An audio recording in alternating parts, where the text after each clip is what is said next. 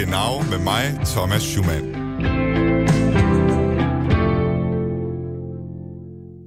An alle Letztwählerinnen und Letztwähler an den deutschen Rundfunkempfangsgeräten. Deutschland. Wählen Sie die Partei Europa wieder positiv besetzen, damit Deutschland nicht erneut verliert. Ausfahrt. Ich kam vom Ping-Pong-Keller und habe mich in der Zimmernummer geirrt. Das Hotel ist etwas unübersichtlich. Aber jetzt wissen Sie, dass Sie in einer Fremdwanne sitzen und bahnen trotzdem Gleis weiter. 2. Einfahrt. ICE 16. Genau. Goddag og velkommen til Genau med mig, Thomas Schumann, og velkommen til den forløbigt sidste udsendelse af Genau, før programmet altså går i coronahi. Vi på Radio 4 har skåret kraftigt ned i, hvor mange der kommer på arbejde for tiden, og det betyder altså, at Genau bliver sat forløbig på pause, indtil der træffes en anden vurdering. Det har ikke noget at gøre med, at jeg skulle have corona. Det øh, ved jeg ærligt talt ikke, om jeg har. Jeg tror det ikke lige for tiden. Men øh, det handler altså om en beslutning, som er blevet truffet fra Radio 4's ledelse om, hvor mange der skal komme ind og ud af studierne her i Aarhus. Men udsendelsen i dag, den skal ikke handle om coronavirusen. Den skal faktisk handle om noget helt andet. Den skal handle om tyskernes sexliv. For det er mit indtryk, at vi i Danmark har en del fordomme, når vi taler om sex på tysk. Die letzten vier Jahre sind dadurch gekennzeichnet, dass der Wachstumsmotor in Deutschland nicht mehr der Export ist, sondern der Binnenkonsum. Und das sieht man auch an den Lohn. Det kunne eksempelvis være, at tysk ikke virker særlig sexet, cirka lige så sexet, som når Merkel taler om den tyske økonomi. Og det er altså selvom vi har haft et program, der også hedder Deutsch is sexy. Nå. Det kunne også være fordomme om tyske pornofilm fra 80'erne. Kommst du mit? Ich meine, kommst du mit mir nach Hause? Und wie hast du dir das vorgestellt? Nun, ähm, ich meine, wir köpfen eine Flasche Sekt und unterhalten uns. Aber Peter, Was ist denn? du hast doch jetzt schon zu viel. Ich bin aber sehr trinkfest.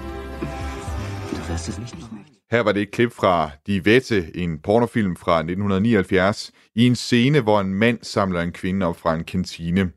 Vi skal simpelthen se på, om der er forskel på, hvordan danskerne og tyskerne har sex, hvordan de tænker om sex, hvordan de taler om sex, og også om, hvordan de finder deres partnere på eksempelvis Tinder.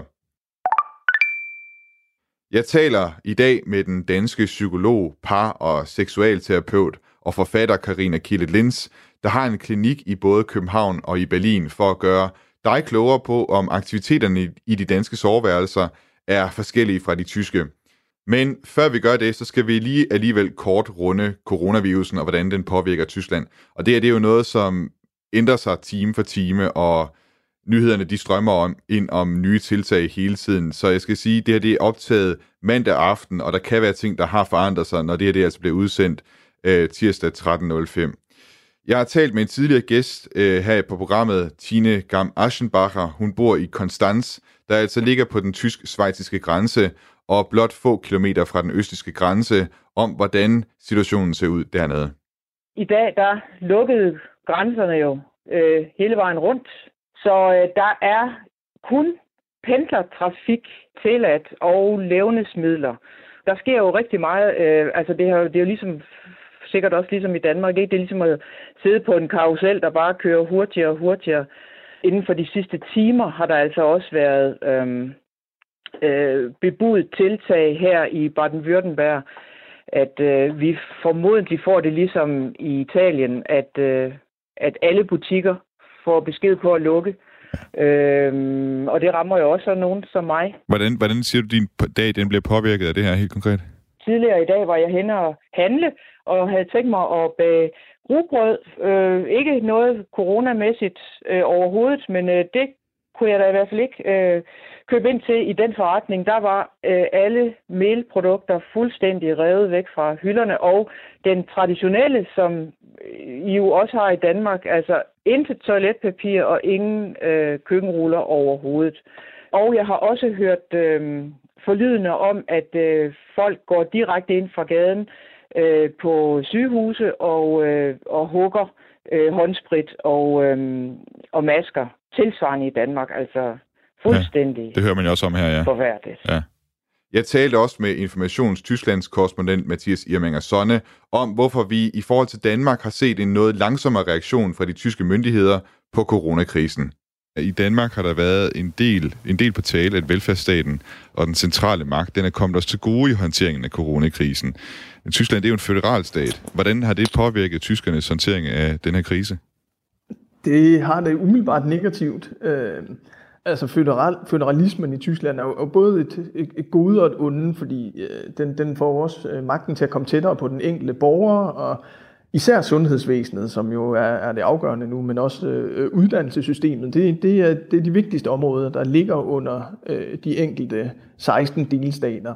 Men det betyder så også, at der er 16 øh, ministerpræsidenter øh, i de forskellige, 16 forskellige delstater, der kan have vidt forskellige holdninger, og de skal jo, de skal jo koordineres, før man kan gå samme vej. Og der kan sådan en som, som Jens Spahn, altså den tyske sundhedsminister, han kan slå så meget i bordet, som han vil, og kræve den ene eller den anden retning for, øh, øh, for indsatsen, men han skal have de her 16 øh, forbundslande med på at, at omsætte det. Så øh, altså derfor er det hele faktisk gået noget langsommere i, i øh, Tyskland, end det er for eksempel i, i øh, Visegrad-landene i Østeuropa eller i, i Danmark øh, for, for den sags skyld. Og så var det også indtil for nylig, altså ganske nylig, der, der kunne man stadig gå på bar i Berlin. Altså hvordan ser det ud nu? Ja, det har, været, det har været lidt specielt, det der med at se, øh, hvordan alting sådan lukket ned rundt omkring i Europa, og selvfølgelig så deltid i, i Italien, men også i, i meget, meget høj grad i, i Østrig og, og i Spanien hen over weekenden her, at man stadigvæk kunne gå ud i, øh, i Berlin. Øh, men nu er, øh, altså nu er, er knejmerne, eller værtshusene, de er, de er lukket, de fleste caféer er lukket, der er nogle få restauranter, øh, eller nogle restauranter, der stadigvæk er åbent, hvor der så er nogle mindste standarder for, hvor langt der skal være imellem bordene, og øh, altså det, det er formentlig øh, nogle, nogle pseudo-reguleringer, og det vil der højst sandsynligt også, øh, eller det vil der blive lukket helt ned for de, øh, de, de næste dage. Det var jo som om, altså at Danmark, hvad skal man sige, tog nogle skridt ret hurtigt, øh, eller i hvert fald tidligere, end, end man gjorde i Berlin. Hvorfor, hvorfor har der været sådan en, et forskelligt reaktionsmønster?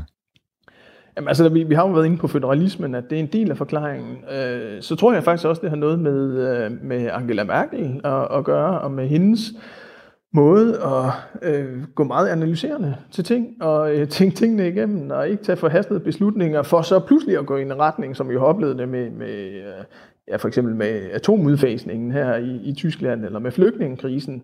Øh, men jeg tror faktisk også, at det handler om, at, øh, at Merkel ikke har, øh, eller den tyske regering ikke har kunne slå øh, politisk kapital på det her i samme måde, som man har kunnet i, i mindre lande, som i for, for eksempel Slovakiet eller Danmark, hvor, øh, hvor man har været hurtigt ude med, med restriktioner. Og så handler det selvfølgelig også om, at Tyskland har et, et større ansvar for hele Europa. Altså når, når Tyskland lukker øh, øh, grænser ned til potentielt otte lande omkring sig, øh, så har det selvfølgelig større europæisk indvirkning, end, øh, end når et land som Danmark gør det. Og derfor er det klart, at, øh, at omkostningerne også øh, skal, skal afvejes øh, efter det ansvar. Hmm. Det var jo ikke Angela Merkel, der holdt det pressemøde, da det blev annonceret, at grænserne skulle lukkes. Det var indrigsminister Horst Seehofer. Hvor meget ser tyskerne egentlig til Angela Merkel? Hun har været temmelig øh, tilbageholdende, både i forhold til, hvor meget hun har været i medierne, men også øh, i forhold til sin retorik. Øh, altså der har, har Mette F. haft noget mere paters end Mutti, øh, øh, må man sige. Altså hun har ikke holdt den her store øh, statsmandstale, som, som jo også Macron gjorde øh, i sidste uge. Hun, hun har været mere øh, ja, fysikeren fra, øh, fra Østtyskland, havde nær sagt, der er kommet med tal og forklaringer, og har henvist til Robert Koch-instituttet osv. Øh, men, men hun har ikke, øh, altså ikke haft sådan en, en øh, stor tale til, øh, til nationen endnu. Øhm, og, ja. og der, der synes jeg også, det er sjovt at se, at altså nogen som, som øh, Altmaier og, og Scholz, altså finansministeren, øh, og, og økonomiministeren, at de, øh, altså det, det er dem, der er ude og sige nogle, nogle vildere ting, øh, at de er ude og sige, jamen vi giver ubegrænsede kreditter til, øh, til hvad hedder det, nødstede øh, firmaer og øh, siger, at det sorte nul, altså det her med, at Tyskland ikke må forgælde sig, det er fortid. Alle de her det er jo radikale ting i forhold til alt, hvad, hvad tysk økonomi har handlet om, øh, øh, ja, nærmest siden murens fald. Den anden ting, der jo så også kører ud over selve sundheds hvad skal man sige, aspektet af denne krise, det er jo så også påvirkningen af økonomien, og Tyskland, det er jo vores største samhandelspartner. Hvordan, hvordan ser situationen ud for tysk økonomi lige nu? Øh, mit personlige indtryk, ud fra dem, jeg har, det jeg har læst, og dem, jeg har snakket med, er, at det ser øh, rigtig, rigtig skidt ud. Det, det, er jo også, altså det her er jo også en katastrofe for den, for den danske økonomi, og det kan vi jo se, at, at hele den sociale konsum, den lider jo allerede ekstremt meget. Øh, frisørerne lukker, og øh, caféer, restaurationer osv., og de små og mellemstore virksomheder, de, de er jo faktisk, de bliver jo lynhurtigt øh, ekstremt presset af det her. Så har, vi, øh, så har vi de samme problemer også selvfølgelig i Tyskland, når, når grænserne lukker, øh, som, som man har i Danmark, at, at svineindustrien, den, den jo pludselig lider, når den ikke kan få, få den billige polske og tyske arbejdskraft. Og der var en, en historie i Bild i dag om, at hjælp, polakkerne kan ikke komme ind, hvem skal så høste vores asparges? Øh, altså, det er jo bare et lille bitte eksempel, og et pænt absurd eksempel, som om sådan lidt hjælp, hvem skal nu lægge champagnen på køl for os? Øh, men... Øh, altså eksempler på, hvad, hvad, hvad der sker, når, øh, når, øh, når grænsbommene, de, øh, når de går ned igen, og når man simpelthen lukker landet ned. Det er jo, det er jo fuldstændig uden fortilfælde i, i kapitalismens historie, altså sådan en krise her, som kommer oven i en recession, der var på vej, og som kommer oven i... I de her nulrenter, som egentlig skulle holde, holde øh, hjulene i gang. Øh, og altså bilindustrien, den led jo i forvejen øh, med, med hele den her omstilling til, øh, til øh, elmobilitet, og, øh, og, og Kina er begyndt at købe langt færre biler, og nu oplever vi sådan en, en formentlig en global recession. Så øh, for, for, ja, for eksportnationen Tyskland ser det, øh, ser det rigtig, rigtig skidt ud. Du lytter til Radio 4. Og nu ikke mere coronasnak for denne omgang i Genau. I dag der skal det som sagt handle om tyskernes sexliv, og om det er så fandens forskelligt fra danskernes. Jeg har nu uh, Karina Killet Linds med på en forbindelse fra Berlin. Velkommen til, uh, Karina. Tak. Du er klinisk psykolog, par- og seksualterapeut, og så er du også forfatter øh, og har blandt andet skrevet bogen Samtalen om sex, som også er blevet oversat til tysk, øh, Sprechen über Sex. Og jeg har taget mm-hmm. dig med i dag, fordi du både har en klinik i København og en i Berlin, og derfor om nogen beskæftiger sig med både danskernes og tyskernes sexliv. Jeg tænkte på her til at starte med, hvordan endte du egentlig med at blive seksolog i Berlin? Øhm, blandt andet fordi, at der er nogle virkelig gode øh, kurser i seksualterapi i Tyskland, at op til flere forskellige retninger inden for seksualterapi, altså seksualterapi forstået som øh, psykoterapi, men med fokus på seksuelle problemer, og det er der faktisk ikke rigtig noget af derhjemme i Danmark. Så. Øh, nu er jeg selv øh, lært tysk på universitetet og opholdt mig i Tyskland sådan af, af flere omgange, men øh, mm. jeg vil alligevel stille dig øh, det her spørgsmål, øh, Karina. Øh, hvilket sprog er det bedste at tale om sex på? Er det tysk eller dansk? Øhm, ja, det kommer selvfølgelig an på, hvad du selv taler bedst ved at starte med at sige, men jeg taler begge to flydende, så jeg vil nok sige, øh, jeg vil nok sige tysk. Nå, hvorfor? Jeg synes, der er et større ordforråd, øh, og der er bare mange flere bøger om, om det, så på en eller anden måde har jeg fingrene lidt længere ind i det, synes jeg, i det tyske sexsprog. Ja. Har de nogle mm. ord eller sådan vendinger eller noget, som du synes, vi måske mangler på dansk? Geschlechtsverkehr. Nej, det, det lyder ikke så rart. Sjovt. Ja. Nej, det lyder ikke så rart, men det, be, det, det, be, bare fordi det ikke lyder rart, behøver ikke at være, at det ikke er rart. Men det, ej, det, det er rigtigt nok, men det er jo det typiske, man taler om, når man siger, hvad, hvordan taler man om sex på tysk. Ja. Fordi det er altså lidt slemt. Men altså nu er jeg også i øvrigt kæmpestor Rammstein-fan, og de, de kommer også med nogle gode vendinger. Øh, Fleischgevær, og hvad ved jeg. Øh, hvordan vil man oversætte det? På at sige. Ja, kødgeværet. Okay. Kødgeværet, ja. ja. det lyder heller ikke særlig rart.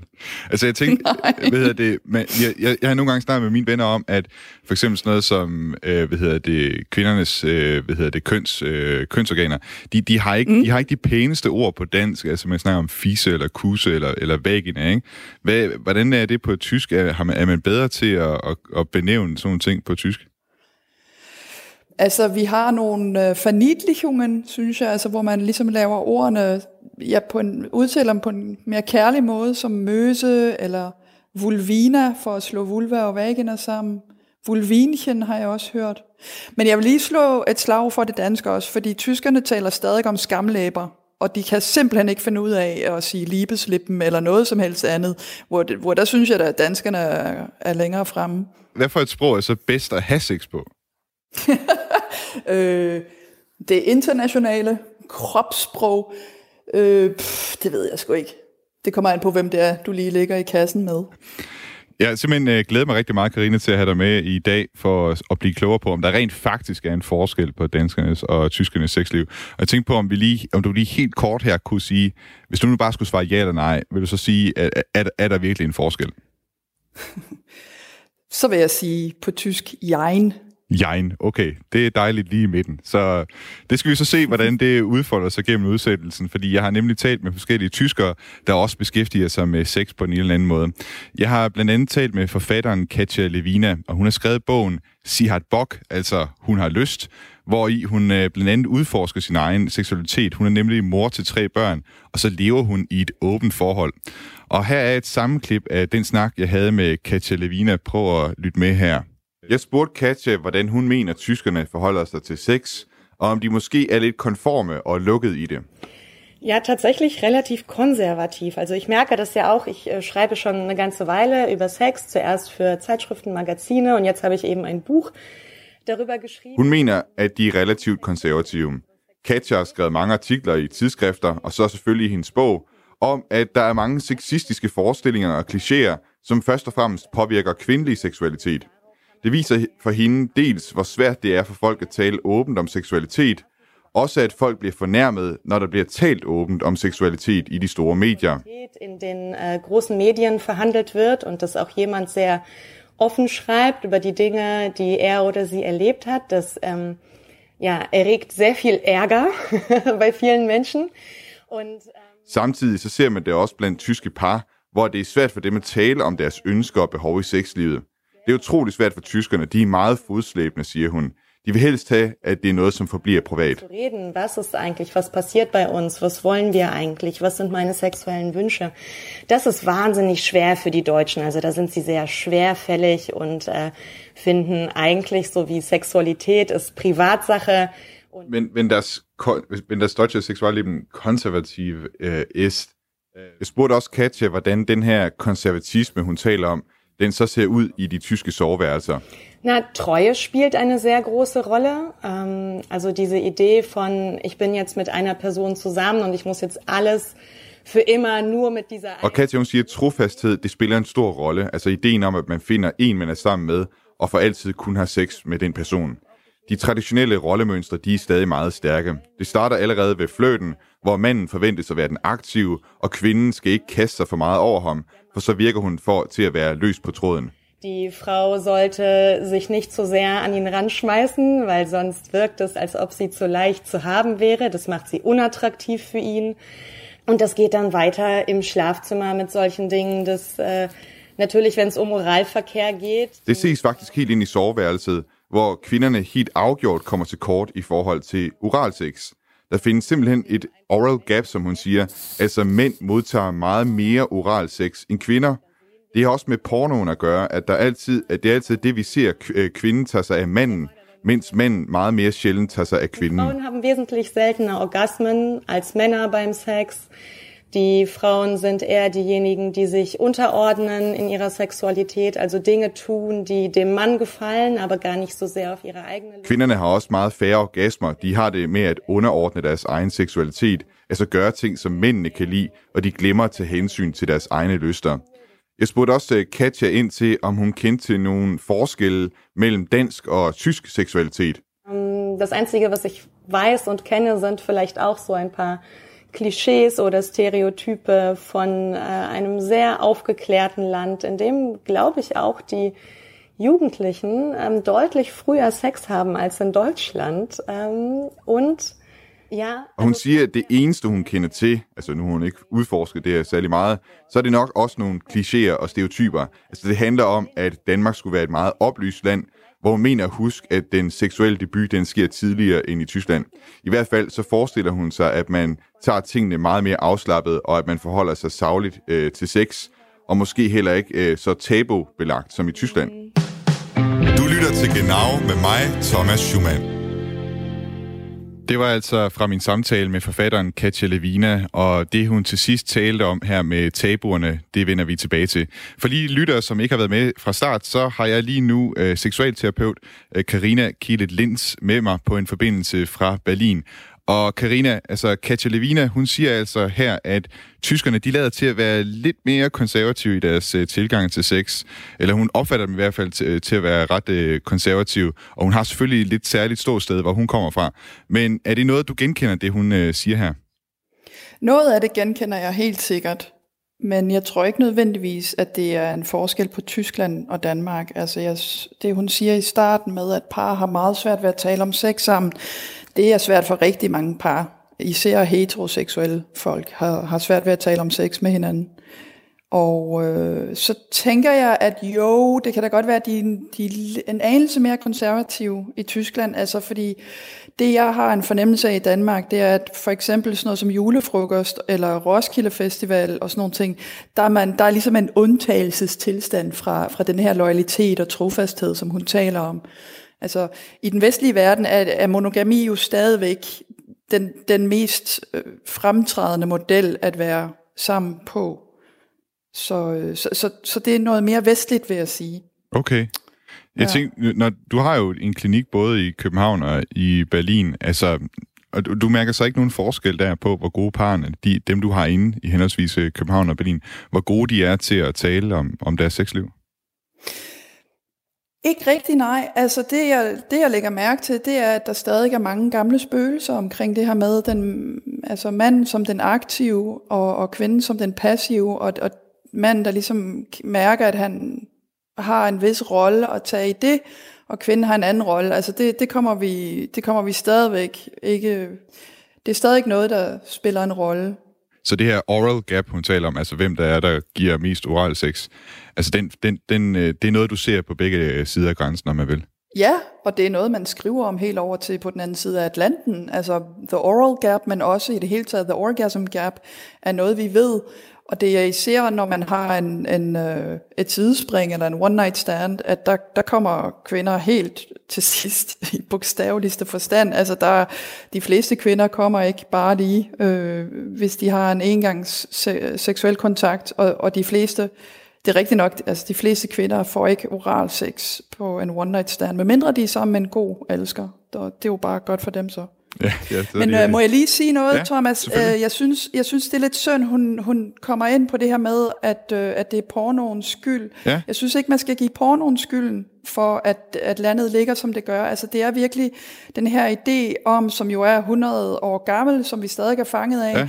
at, at manden har sådan en seksuel drift. Han kan slet ikke gøre for det. Han er så seksuel, og kvinder må ikke være seksuelle. Ja, jeg tror de må også, godt det, hun, se sexet ud. Ja. Altså, ja, men det, det er ikke Tyskland Nej. Danmark. Jeg tror, det hun mente også, det var, at øh, det, er, det er noget med den fremstilling, som det typisk er i porno, eller sådan noget, at det, at der er det, der er det mm. kvinden, der giver. Men vi vender faktisk tilbage til porno.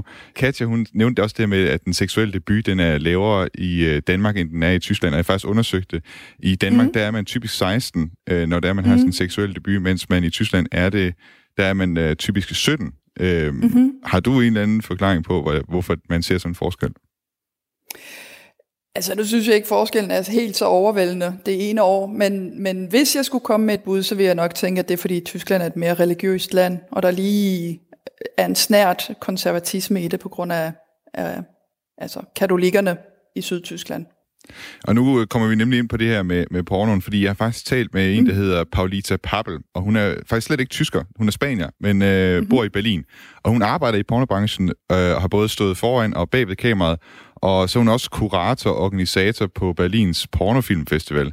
Og vi kan lige mm. prøve at høre et øh, klip fra traileren til hendes øh, pornofilm øh, Lustery. This is Renee James. Hi, I'm Vicky. Yeah,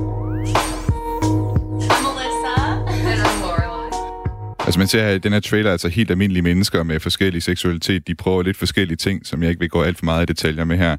Jeg tænkte på, øh, øh, Karina, kender du øh, Paulita Pappel? Jeg har ikke mødt hende personligt, men hun, hun laver vist nok noget feministisk porno, ikke? Det gør hun, ja. Øh, og ja. det er nemlig også det, man ser i det her klip, at altså, det, er, det, det, hvad kan man sige, det er måske ikke den der konforme eller normale porno, man snakker om. Altså det er, der, der er mange forskellige retninger, man, man, man stifter bekendtskab med i hendes øh, værker. Og, ja. og det er faktisk også noget af det, som hun øh, var inde på, da jeg talte med hende. Jeg har lige et sammenklip af den øh, samtale, jeg havde med hende her, som du lige kan prøve at høre. Mm. Also ist ein äh, witziges Bild. Ich glaube, der ist äh, tatsächlich ein Klischee und längst überholt. Og jeg skal sige, det jeg spurgte hende om, det var altså, Jeg havde, jeg havde den her forestilling om, at tysk porno, det var noget med øh, langt nakkehår, en mand, der hedder Hansi, og så der bliver røget mange cigaretter. Det var ligesom det, hun øh, reagerede på her først. Jeg kan lige spille det igen. Also ist ein äh, witziges Bild. Ich glaube, der ist äh, tatsächlich ein Klischee und längst überholt. Okay, und, und wie sieht das dann aus äh, heute? Paulita, hun synes, det her det er et sjovt billede, men det er en kliché, og så er det for længst forældet. Jeg spurgte Paulita, hvordan tysk porno så ser ud i dag. Aus? Ähm, ich denke, es hängt natürlich davon ab, äh, von welche von welchem Porno-Genre wir sprechen. Gerade in Deutschland gibt es immer noch sozusagen den klassischen... Og hun mener, at tysk porno det ser meget forskelligt ud. Det afhænger selvfølgelig af genre. I Tyskland der findes der stadig den klassiske kommercielle porno, men der kommer stadig mere og mere amatørporno, og det er efterhånden ved at blive den største del af markedet. Um, und Amateurporno in Deutschland sieht tatsächlich wie jedes andere Amateurporno auf der Welt, nämlich Menschen, die halt aussehen. Amatørpornoen i Tyskland er ikke forskellig fra den i andre lande. Der ser man mennesker, som ligner ens naboer, altså har sex foran kameraet. Wollen Menschen sehen äh, beim Porno, also nicht unbedingt ähm, Menschen, die die bestimmt, die ein Aussehen haben, die was äh, sehr ungewöhnlich aussieht oder sehr anders, sondern die wollen tatsächlich Tendensen er, at man vil se almindelige mennesker, altså ikke nogen med et usædvanligt udseende. Det skal være folk, som man kan møde på gaden. Og den tendens, den findes i overalt i verden, og det viser sig altså også i Tyskland. Das äh, spiegelt sich auch in Deutschland. Paulita, hun er jo egentlig selv fra Spanien, så jeg spurgte hende, hvad det var, der fik hende til at flytte til Berlin for at arbejde med porno. Warum sind Sie genau nach Berlin umgezogen, um da Porno zu, mit Porno zu arbeiten? Mhm. Genau, ich bin nach Berlin gezogen, weil Spanien ist ein sehr äh, katholisch-faschistisch geprägtes Land. Hun mener, at Spanien er et land, der er præget af katolicisme, fascisme og sexisme, og hun følte sig slet ikke tilpas som kvinde og med hendes seksualitet. Så hun tog altså til Berlin, fordi Berlin ifølge hende er en oase i verden i forhold til at have rum, hvor man kan udforske sin seksualitet. Berlin det har altid været sådan et sted, hvor folk, der står uden for den heteronormative seksualitet, kan tage hen. Also einerseits eben gibt es diese Geschichte, glaube ich, in der Stadt, die sich trägt. Es gibt, ne, hier von, also wie gesagt, von den ne, crazy 20ern mit Magnus Hirnschwell, das dritte Geschlecht. Der er en lang tradition i byen. Man taler om de vilde 20'ere, og der var Magnus Hirschfeld, en pioner inden for seksologien, som også skrev om det tredje køn, altså at der er mere end bare mandlig og kvindelig seksualitet. Det er stadig sådan, at mange mennesker tager til Berlin, fordi de ikke kan blive anerkendt med deres seksualitet i deres egne lande. Leute hierher kommen und sich zusammenfinden. Ähm, und es gibt einfach eine riesige Szene, die beinhaltet Partys, ähm, aber auch andere Art von Events, von Veranstaltungen, ähm, ne, wie das, das Pornfilmfestival Berlin. Der er masser af aktiviteter, der er fester, der er events, og eksempelvis er der Pornofilmfestivalen i Berlin, hvor seksualiteten den fejres. Det er simpelthen en tradition i Berlin, fortæller Paulita. Äh, und das führt dazu, dass weiterhin andere Menschen kommen, die diese Tradition weiterführen. So.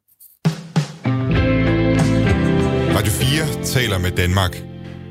Til nye lyttere, så taler vi altså i dagens genau om tyskernes sexliv, og jeg har lige spillet et klip med en spansk pornofilmsinstruktør, der bor i Berlin. Og så har jeg sexterapeut Karina Kille Linds med på en forbindelse fra Berlin for at tale med mig, altså om forskellene på danskernes og tyskernes sexliv, og om der overhovedet findes en forskel. Og øh, Karina, nu øh, hørte du lige, øh, hvad hedder det, Paulita her, og jeg spurgte hende jo altså, om den der forestilling, vi har om tysk porno, passer altså det her med, at øh, manden han hedder Hansi, der er nakkehår og masser af cigaretter. Øh, hvordan, hvordan din tyske kliché-pornofilm, hvordan ser den ud? Øh, det må være noget med en øh, stor barmet kvinde med lange blonde flætninger i håret og tennisstrømper helt op til under knæene. Okay, men man kan så mm. sige, altså det, det hun, hun hvad skal man Det er sige, jo meget nostalgisk i virkeligheden, ikke? Det, Det vi sidder og sige. taler om. Det er jo sådan Ja. noget 80'er-porno, vi Ja, sidder og netop. taler om. Ja, ja. Ja, det er jo meget, Nostalgiporno. meget sjovt, ikke? Ja. Hvad hedder Mm. det? Men, men det punkterer hun jo så godt og grundigt. Altså, det, Mm. der, der er nogle andre, hvad skal man sige, bevægelser på vej. Og hun, ja. øh, men hun siger også noget inter- interessant, altså, at, i det her klip, nemlig at Berlin, det er en oase i forhold til sex. Øhm, ja. er, det noget, altså, er det noget, du mærker? Du, du øh, opholder dig jo også i Berlin. Ja, ja, det mærker jeg. Det, altså, øh, jeg tænker faktisk, at Berlin er for Europa, sådan som København er for, for Danmark. Altså København er ligesom et sted, mange folk fra LGBTQIA plus befolkningen flokker hen, og, og, og Berlin er ligesom der, hvor du kommer hen fra hele Europa, både når du har en ikke-hetero normativ seksualitet, og, og, og det er et fristed, ja. Jeg kan godt se, hvorfor hun kalder det for en oase. Men altså, jeg vil lige påpege, at vi har altså også nogle små vandhuller i Danmark, hist og pist. Okay. Hvis nu øh, sådan en øh, hvid heteromand som mig tager ned til Berlin der, hvordan, hvordan vil jeg kunne mærke, at at man altså er mere åben dernede? Det kommer an på, hvad for, hvor, du, hvor du tager hen, mens du er her. Men altså, jeg vil da sige, hvis du tager i, altså i homomiljøet, der vil du meget hurtigt kunne, kunne mærke det, både på, på hvad for nogle butikker der er, og på hvordan folk omgås hinanden. Okay. Altså i Schøneberg for eksempel, der, det er tydeligt, når du går ind på en café, altså du vil blive, du vil blive målt op af andre mænd. Okay. På den ja. gode måde. Ja, ja, ja. ja. Mm. Forhåbentlig, kan man sige. øh, hvad, hvad, altså nu nævnte du selv, altså København, det, det gælder så lidt som, hvad skal man sige, danskernes Berlin, ikke? Altså vi, Mm, og, øh, mm. Men jeg tænkte på, hvorfor er det så ikke, altså hvis vi skal være lidt misundelige på tyskerne, hvorfor er det ikke København, der sådan er blevet en europæisk oase, oase for det her? Jeg tror ikke, der er steder nok. Altså, det er København simpelthen ikke stor nok til. Og vi har ikke samme historie. Altså, hun nævner også Magnus, øh, Magnus Hirschfeldt, som jo netop var, var i, i starten af 20. århundrede, var, var ham, der åbnede for Instituttet for Seksuel Videnskab her i Berlin. Ikke?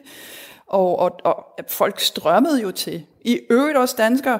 Altså, det skal vi så også lige huske at sige. Ikke? Der var også ham, øh, lægen øh, Lønbach, som jo kom fra Danmark, som i øvrigt lavede rigtig meget inden for abort og altså, lovgivning, og var, øh, var faktisk en, en rigtig god ven af Hirschfeldt. Så der har altid været forbindelser mellem København og Berlin, eller i hvert fald i, i meget lang tid. Mm. Mm. Hun siger så også, at det er, det er et sted, man er meget åben, og du var også selv inde på det med, med homoseksuelle, altså man er meget åben for hele det her LGBTQ-miljø. Og mm-hmm. det ved jeg, det er også, hvis man går ind på din hjemmeside, så står der, der det har også en særskilt fane deroppe. Det er mm. også noget, du beskæftiger dig med. Men mm. er der alligevel nogle forskel i forhold til, hvad skal man sige, hvor langt det der frisind det går? Er der Berlin en, hvad skal man sige, større magnet end, end, øh, end København? Mm, mm.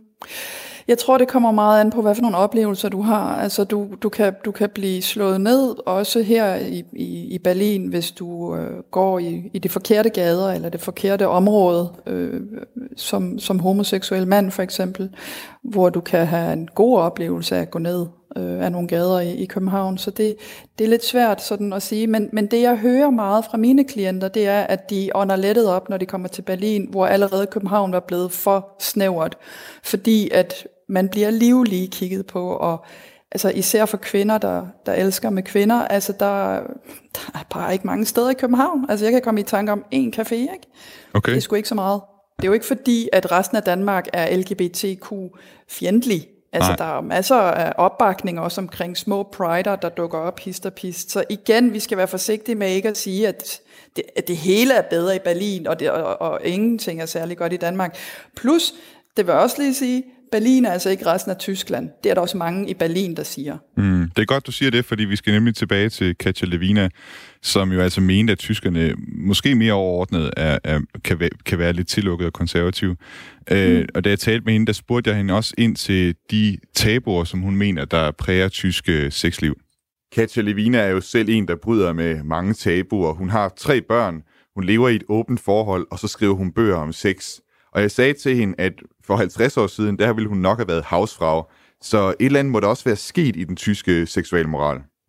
Ja, auf jeden Fall. Es ist etwas passiert. Da bin ich mir auch sehr sicher. Und trotzdem ähm, ist meine Angst, dieses Buch zu veröffentlichen, noch Hun siger, der er sket meget, det er hun sikker på. Men alligevel så frygtede hun at skrive den her bog, fordi hun er mor, og om det måske på en eller anden måde ville falde tilbage på hendes børn.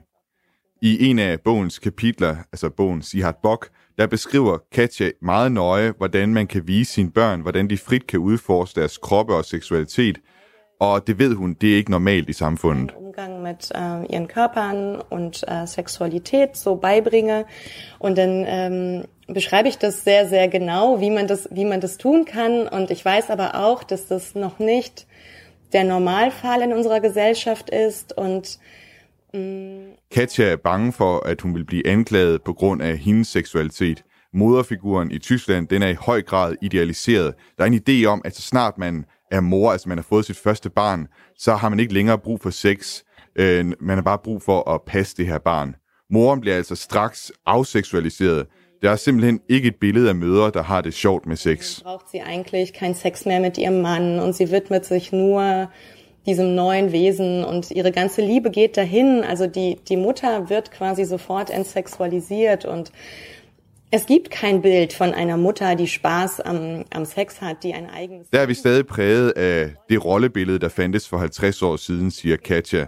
Mødre skal stadig høre for, at de prioriterer deres karriere, at de dater, at de har et sexliv, at de ser godt ud, og at de ser for grimme ud. En mor i Tyskland er altså aldrig rigtig god nok, og en seksuelt aktiv mor har det særlig svært. Ein Sexleben haben, dass sie irgendwie zu gut aussehen, zu schlecht aussehen, weiß der Teufel. Also eine Mutter ist eigentlich in Deutschland niemals gut genug und ähm, ich glaube, eine sexuell aktive Mutter hat es da ganz besonders schwer. Karina, her der hører vi altså om nogle af de tabuer, der påvirker tyskerne. Vi har også været lidt inde på det tidligere, men øh, de tabuer, er, er det sådan, at det er en til en de samme tabuer, vi ser i Danmark? Jeg tror, hun har ret i, at der er lige en, altså, der er lige en snært mere konservatisme i de her kønsrollemønstre. Jeg kan godt genkende det der med, altså mutti in die Küche, som altså kvinden, der ligesom skal, når hun er blevet mor, hun, det er hende, der skal være hjemme, det er hende, der skal passe på børnene og sådan noget. Det, det er rigtigt nok, det kan jeg godt genkende. Og det er derfor, at, at sådan en bog som hendes er så utrolig vigtigt. Ja, hvordan, altså det er nogle par, der kommer, kommer ind til dig i, i din klinik der i Berlin, som, som siger, at de, de har altså problemer, når det er, særligt, særlig kvinden her, når det er, at de har fået børn, med hvordan de skal håndtere det her? Ja, altså, men, men, men ikke kun i min klinik. Jeg mærker det også ude på gaden, simpelthen. Den måde, øh, mænd og kvinder omgås hinanden, og hvordan jeg bliver læst som kvinde, og, og hvad det betyder for, at øh, altså, de kigger da lige to gange, når jeg parallelparkerer, øh, fordi at, nå, nå, det kan hun finde ud af. Men øh, jo, også mine par, altså jeg mærker godt nok tit, også når jeg ser individuelle klienter, det handler tit om mandens seksualitet, og manden, der ligesom har krav på noget, og jeg har nogle gange også kvinder, der fortæller om, at de har faked orgasmer i lang tid for hans skyld, hvilket jo er, jamen altså, det er jo bare trist. Ja. Og er, Ja. det, er, det, er de der samtaler, er de, altså, det er måske noget, du ikke ser så meget af i Danmark, eller hvad? Jeg synes, i Danmark er kvinderne bedre til at, at kræve at, øh, at, at blive behandlet som ligeværdige. Og jeg mærker nogle gange, at det er svært endnu. Altså, der, der politikken kommer helt med ned i sengen, og det synes jeg, det er lidt svært, ikke? Fordi når det politiske kommer med i sengen, så er det faktisk tit, at det bliver drejet om. Altså det her med manden, der gerne vil domineres, og han ved ikke, hvordan han skal sige det til sin kone. Jamen, det, det, det forstår jeg godt, altså fordi det er der alle mulige grunde til. Øhm, men der tror jeg måske, at, at kvinderne og ja, at, at folk i Danmark måske har lidt lettere ved at tale om det. Mm. En af de øh, ting, som jeg så til gengæld har hørt skulle være mere udbredt i Tyskland, øh, og som altså er udtryk for måske et større frisind, det er de såkaldte FKK-klubber. Og jeg har også talt med en, der hedder Martina Wafra. Hun er formand for FKK Jugendsportverband. Og FKK det er altså forkortelsen for Freie Körperkultur, som jeg tænker på dansk, det kalder man vel nudisme. Og mm. det har særligt været udbredt i Østtyskland. Og jeg tænker, vi skal lige tale om det her, men vi skal lige først høre fra Martina øh, Warfra. Og hun er altså som sagt formand for den tyske ungdoms øh, nudist øh, idrætsforening, prøver jeg at oversætte det med her. Og her er altså et øh, sammenklip fra den samtale, jeg havde med hende. Freie Körperkultur heißt einfach äh, so wie Gott uns schuf. also wir halten uns in, vorwiegend auf unseren Vereinsgeländen auf. Ähm, Freie Körperkultur betyder på den måde, som Gud skabte os. Vi opholder os primært på vores foreningsområder. Vi spiller volleyball, bordtennis, pool osv. Alt sammen ting, man kan lave udenfor. Og det er sådan, at mange FKK-foreninger de er opstået. also hauptsächlich auch Sportvereine tatsächlich. Und was man halt gerne macht, wenn die Temperaturen zulassen, sich einfach nackt in der Natur bewegen oder einfach auch, äh, also bei den Når det er varmt, er det rart at kunne bevæge sig nøgen i naturen. Særligt i de varme sommer de seneste år har det været rart efter arbejde at kunne smide tøjet. Og Martina synes, at det er meget befriende. På deres hjemmeside, der skriver FKK Jugendsportverband, at nøgenhed ved sport og leg bidrager til et sundt forhold til sex og nedbryder kønsspecifikke rollefordelinger. Jeg spurgte Martina Wavra, hvad der præ- mere præcis menes med det. Also was man nicht lernt, ist schamhaftes Verhalten. Ne? Also wenn man damit, also viele Jugendliche und Kinder wachsen mit ihren Eltern auf Geländen auf und da ist einfach Hun siger, at man i hvert fald ikke lærer at skulle skamme sig. Hvis man er nøgen sammen med en masse unge, og forældrene også er med, så bliver det helt naturligt. Og man behøver ikke at skjule sig og sin egen seksualitet, eksempelvis kønsbehøring eller voksne bryster, for det er helt normalt. ähm, Karina, der hørte vi altså her fra Martina Wavra, og som altså er formand for den her FKK Jugendsportverband. Jeg tænkte på, mm. øh, den her FKK-kultur, er det noget, du også, øh, er det noget, du også styrker der i Berlin? altså, for det første er jeg ikke religiøs, så jeg forstår ikke helt, hvad, hvad, hvad Gud har at gøre med, med, med det. Altså, fordi det kommer jo netop fra... Altså, meget af det har jo været sådan i, i Østtyskland, hvor de ikke har været specielt religiøse. Så det, det forstår jeg ikke helt, hun, hun siger på den måde. Så synes jeg, det lyder meget idealiseret. Okay. Men, øhm, men, men på den anden side, klart, altså hvordan du selv er derhjemme, det påvirker jo resten af familien. Altså hvis man bare selv tænker på, hvordan var det hjemme hos mig, da jeg voksede op, gik mine forældre nøgne rundt eller ej. Altså selvfølgelig påvirker det også, hvis man, hvis man hele tiden siger sådan, du må i hvert fald ikke se mig nøgen, jamen så seksualiserer man jo hele tiden nøgenheden. Og det er jo derfor, at det pludselig, altså for, hvad var det, 5, 6, 7 år siden, der blev folk jo pludselig hysteriske i Danmark over, at folk ammede på en café. Altså kom nu on. Men altså, ja, jeg vil sige, det er sådan lidt et tvækket svær, Ja. eller hvad det hedder. Fordi, ja, fordi, altså, det er jo ikke fordi, at man ikke kan opleve skam, bare fordi alle render nøgne rundt. Hold da op, jeg kan da huske nøgnestrandene op i Liseleje i 70'erne og 80'erne. Jeg synes, jeg, jeg synes simpelthen, det var så flot. Okay. Altså, ja, det var bare, jeg havde da ikke brug for at se min far nøgen konstant. Altså. Øhm, så, så det, ja, det ved jeg ikke. Jeg synes, det lyder lidt idealiseret. Altså, jeg, jeg har fået at vide fra folk, der researchede til det her, at FKK, altså, det, det, er, det bliver gjort sådan en stor ting. Altså, er det noget, som, som er mere udbredt i, i Tyskland, og som, hvor man i Danmark måske er blevet mere snærpet over for sådan noget her? Det synes jeg, ja. Altså, jeg bor i Pankow i Berlin, og der har vi et øh, friluftsbad, hvor du har en FKK-vise, altså simpelthen en, en, ja, en hel plæne, der ligesom er forbeholdt det, og sjovt nok ligger den lige ved indgangen, så alle kan se de nøgne mennesker. Det synes jeg er vildt fedt. Fordi i Danmark, altså som sagt, jeg har tilbragt alle mine somre op i Liseleje og Asserbo, fordi jeg er opvokset i, i det meget katolske Antwerpen. Og der kan jeg da huske, altså der var masser af nøgenhed, og så i 90'erne, så den lige så stille og roligt, var jeg sådan helt sådan, hvor er alle brysterne henne? Fordi flere og flere folk var tildækket, altså... Øh, så det, og nu, nu om, det, om stunder, når jeg kommer til Danmark, altså det, folk spørger mig, om ikke det er ulovligt, når jeg smider min top på stranden, altså fordi jeg synes, at det er rart med noget sol på brysterne. Mm. altså det, og det interessante er jo, at det, det, det smitter. Altså jeg kan jo se, hvis, hvis der er en person, der tør smide øh, sin top for eksempel, så er der flere, der gør det. Ja. Men det er som om, at, at folk er blevet sådan lidt mere, ah, er det nu også okay? Hvor i gamle dage, altså kan du huske, jeg ved ikke, hvor gammel du er, men i kongens have, altså, ja, man kunne også kigge på blomsterne og på træerne, men der var fandme også nogle smukke folk at kigge på, ikke? Altså, i mine små 30 år, der har jeg altså ikke set nogen i, øh, i Kongens Have øh, ud, Ah, okay. jeg fik lige det gode med endnu så. Ja. Jeg tænker på, at hun siger det her med, at nudisme, det giver også et mere sundt forhold til sex. Altså, øh. Mm. hvad siger du til det? Er det en, en holdning, som, eller hvad skal man sige, en, en, en mening, du, du også deler sådan, som, som sex, øh, hvad hedder det, terapeut?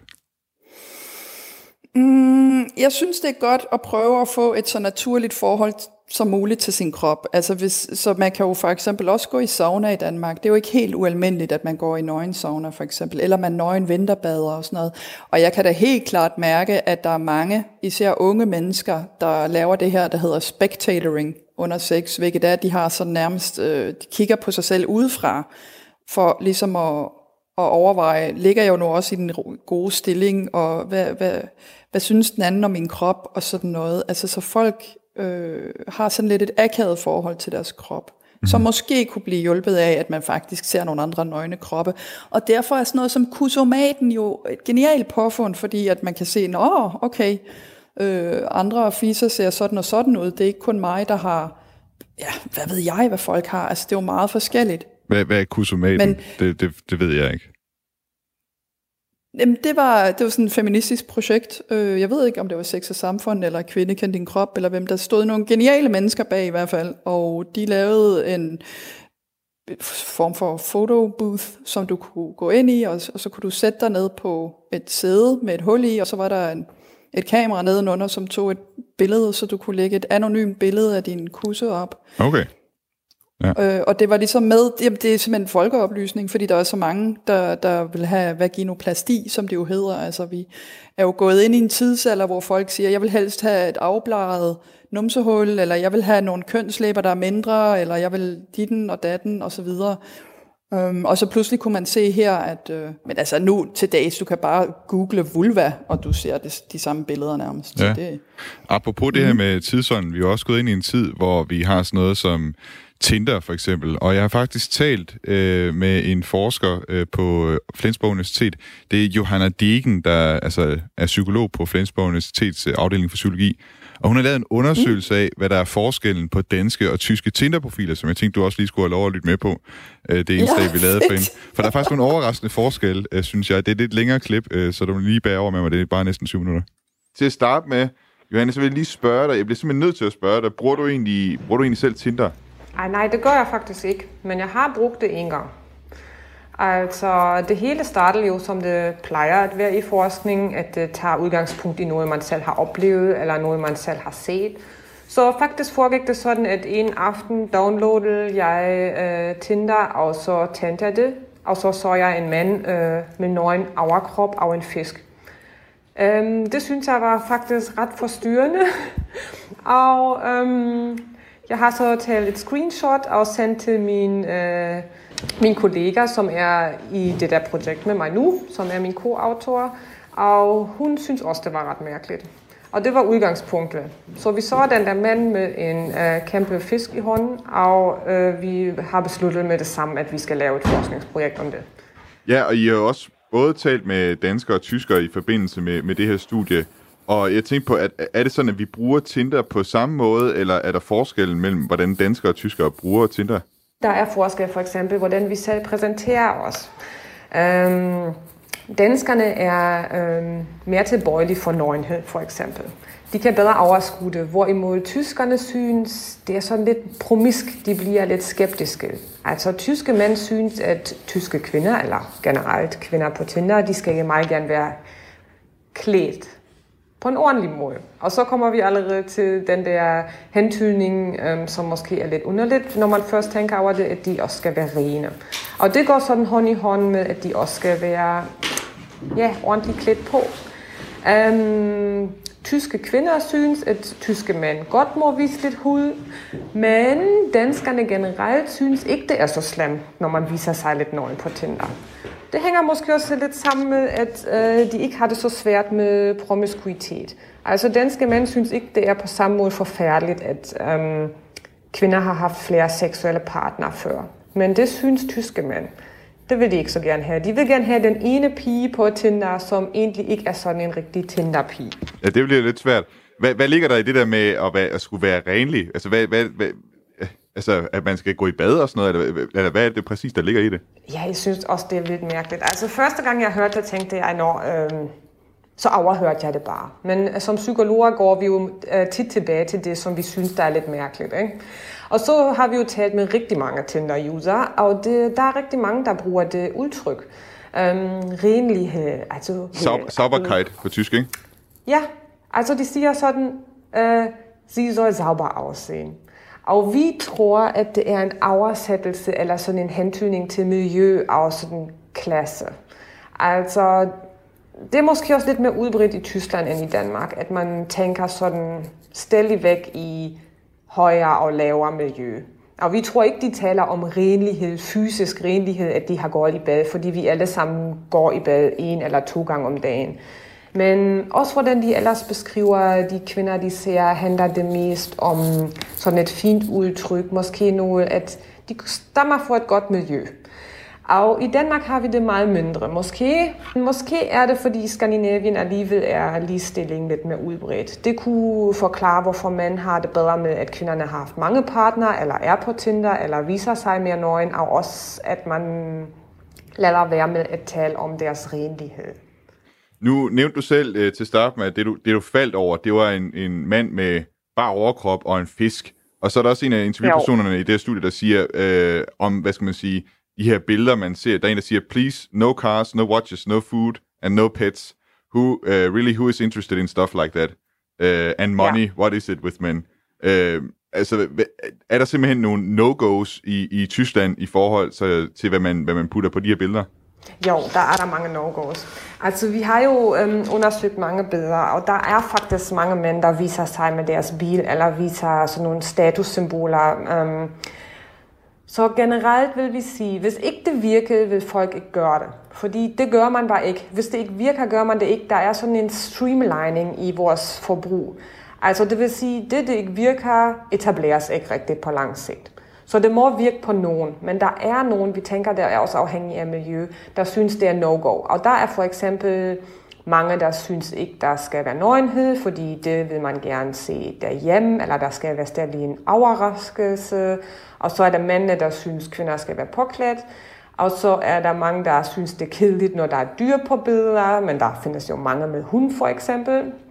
Um, jo, altså det, det, jeg vil sige, i Tyskland er mest vigtigt, kvinder skal have tøj på, og mænd skal lade være med at vise deres biler. Det er det værste. Okay, det, det, det er tommelfingerreglen, hvis man kommer til Tyskland og, og skal være på Tinder der. Jo, i hvert fald ingen bil som mand. Og kvinderne skal lige tage en trøje på. Okay. så hvis man har den der store fede Mercedes der, så er det ikke noget, man skal gå og prale med? Nej, det skal man ikke. I hvert fald i visse miljøer. Nej, okay. Radio 4 taler med Danmark. Karina Kielet Lins nede fra Berlin, du er seksuel, øh, seksuel terapeut, og du lyttede lige her til et klip om, hvad der var forskel på Tinder-profilerne i Danmark og Tyskland. Jeg kunne næsten høre, at du, du sad og grinede lidt med her i klippet. Hvad, hvad var det, du grinede af? Jamen altså, det er jo vildt interessant.